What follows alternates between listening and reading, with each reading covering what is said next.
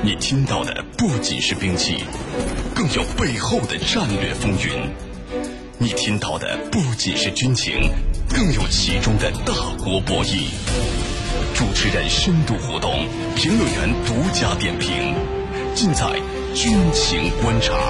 江苏新闻广播、扬子晚报联合打造。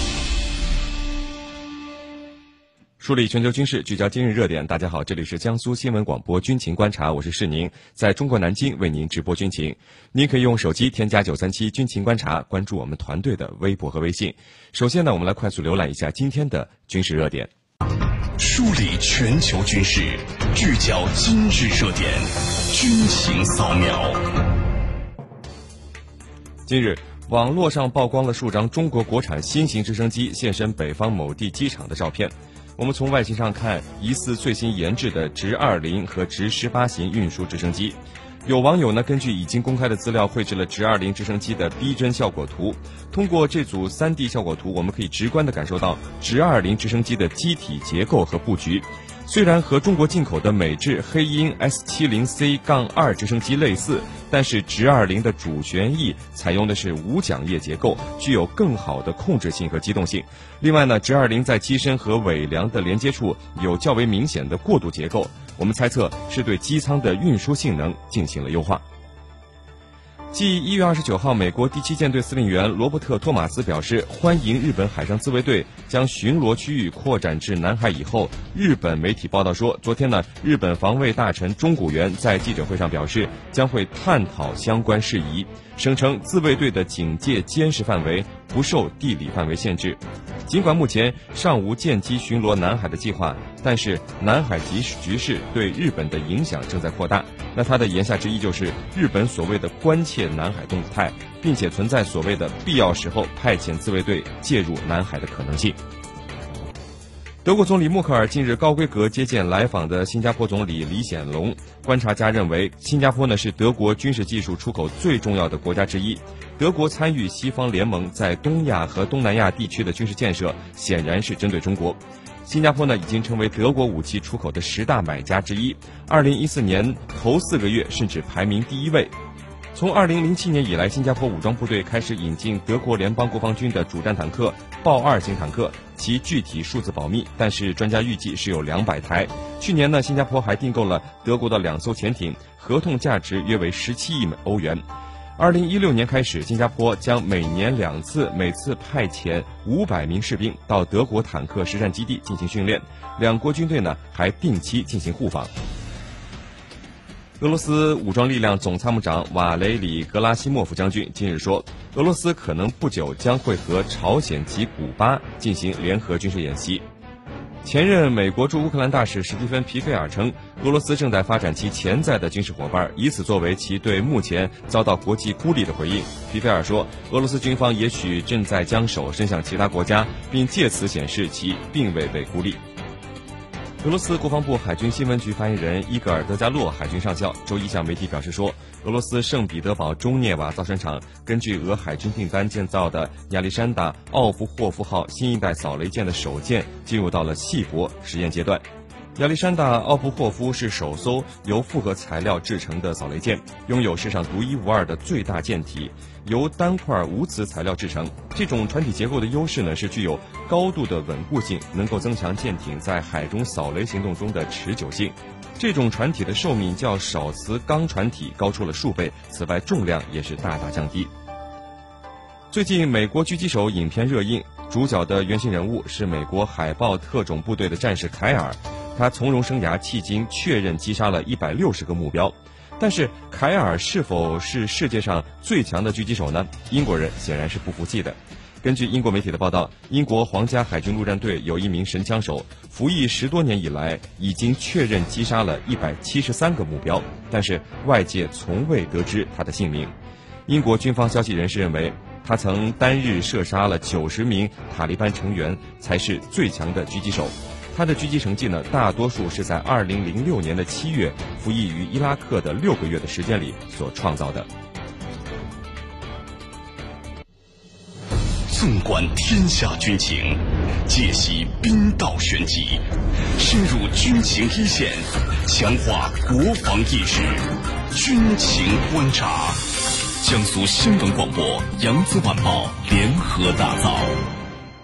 各位军迷朋友，空降兵呢是一把时刻准备插入敌人心脏的战略尖刀，雷神突击队就是这尖刀上的刀尖。因其使命任务特殊、装备先进、执行重大任务多，让这个士官群体与众不同。那今天呢，我们邀请到的是解放军政治学院军事教员袁周老师。袁老师你好，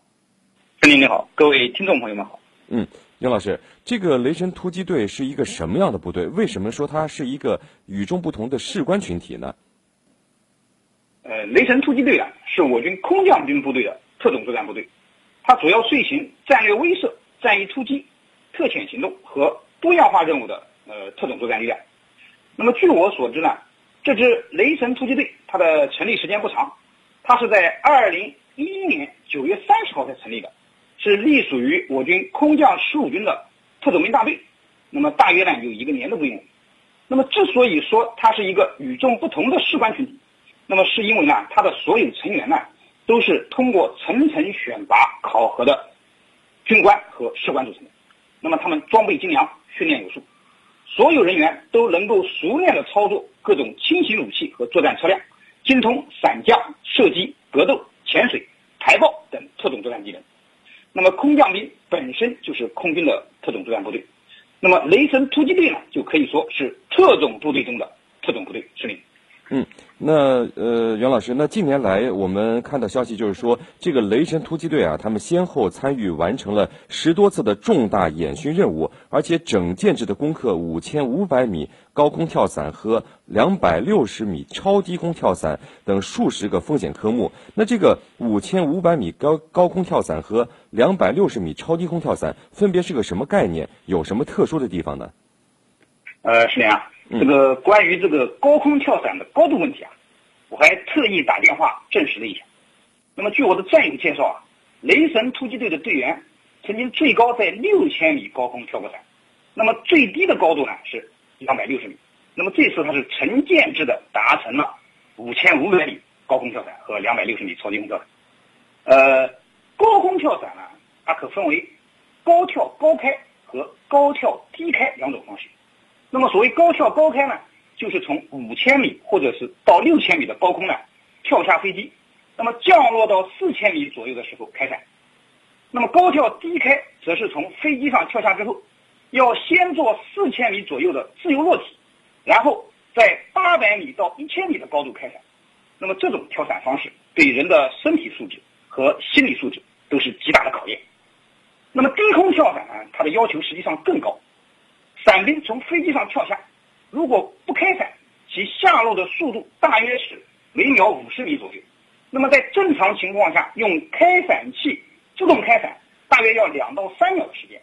也就是说，从两百六十米的高度跃下，给我们特种兵的开伞时间也就是五到六秒。如果说主伞出现故障没有打开，那么留给他们打开备份伞的时间仅剩下两到三秒，几乎要做到。离机即开伞，伞开即落地，这是一场一项非常危险的训练科目。但这种方式呢，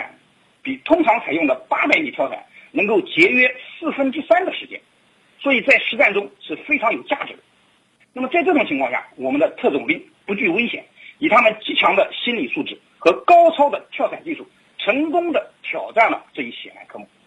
嗯。那袁老师，您和这个雷神突击队他们有没有接触过？他们的这个选拔和训练，和我们普通的空降兵有什么样的不同吗？呃，我非常有幸呢，曾经在空降兵部队待过职，也认识一些曾经在空降兵特种部队工作过的战友。那么，我军空降兵部队呢，是一支有着光荣的历史和光辉战绩的英雄部队，以训练严严格、作风顽强、能打硬仗著称。应该说，空降兵的训练是十分严格的。我在在职的时候呢，几乎每天下午都要跟着我们的团长政委一起跑三公里。那么我这个人平时还是比较注意锻炼身体的，基本上三公里跑下来也就十四分不到的时间。但是每次我们团里七个常委一起跑步的时候，我都是最后一名。那么从这一点呢，就可以看出我们空降兵的训练要求是很严格的。他们的训练都是首长带头，各个参与。这个应该说，从将军到士兵，每个人都会跳伞，是全员参训的部队。呃，雷神突击队呢，作为他下属的一个特种作战分队，更是精英中的精英。他们的选拔和训练，当然也和普通的军人有着很大的区别。那么，据我所知啊，要进入进入这支队伍，除了要有单位的推荐之外，还要符合从身高、体重等基本条件到体能、心理、智力。各种军事技能，甚至英语水平等几十项内容的标准。那么我印象比较深的有三条：一是要参加过三次以上重大演习和演练任务；二是能在三无条件，就是无无对空目标引导、无地面指挥导调、无这个无预设保障人员的这个条件下，跳三种伞型、四种机型。那么第三呢，就是十公里奔袭要达到优秀。这是个什么概念呢？就是大约就是全副武装，大约四十二分钟要跑完十公里。那么他们的训练也是非常严格的，除了正常的日常的八小时正课时间的训练外，他们晚上还要进行两个小时的体能训练，而且还经常在野外进行野战生存跟挑战人体极限的各种特种作战训练。那么这种残酷的训练强度，呃，并不是每个人都能承受的，所以雷神突击队大约每年有百分之五十的淘汰率。那么，所以我们说啊，能够留在雷神突击队的人，个个都可以称得上是超人，是我们每名军人的榜样。是的。嗯，呃，袁老师，那我们都知道，这个各大军区都有自己所属的这个特种部队啊。这个雷神突击队和各大军区所属的特种部队是不是一样的？呃，是的，我军除了这个空降兵部队啊，有雷神突击队这样的特种部队之外，我们每个军区和武警部队也有自己的特种部队。而且呢，他们都给自己的特种部队起了威武好听的名字，比如说北京军区叫东方神剑，南京军区叫飞龙，广州军区呢叫南国利剑，济南军区叫雄鹰，沈阳军区则叫东北虎，成都军区则称他们的特种部队叫西南猎鹰，兰州军区叫野老虎，武警部队叫雪豹突击队。那么从对人员的选拔要求、作战任务和训练强度上讲，这些特种部队应该区别不大，他们对这个。战士的要求都是军事技术突出，身体素质突出，文化水平比较高，心理素质也要突出。那么跑五公里，这个跑十公里啊，还有每天做五百个俯卧撑，这样的都是他们的日常科目。那么射击百发百中，擒拿格斗硬气功，这也只是他们的一些基本要求。而且呢，这个他们是全程淘汰。那么无论新兵老兵，哪怕做的差一点，的对不起，都要回到原部队。那么就像。这个飞行员的员的筛选一样非常严格，那么精选出了一群个个个顶个硬邦邦的中国特种战士，啊，也只有这样，哎，才能把我们的特种部队训练成雷神突击队提出的口号那样，叫到达一切地域，夺占一切先机，克服一切困难，战胜一切对手。是好的，非常感谢我们的袁周老师为我们带来的精彩点评，谢谢袁老师。那接下来呢是半点即时资讯，在半点即时资讯之后，欢迎大家回来继续收听军情观察。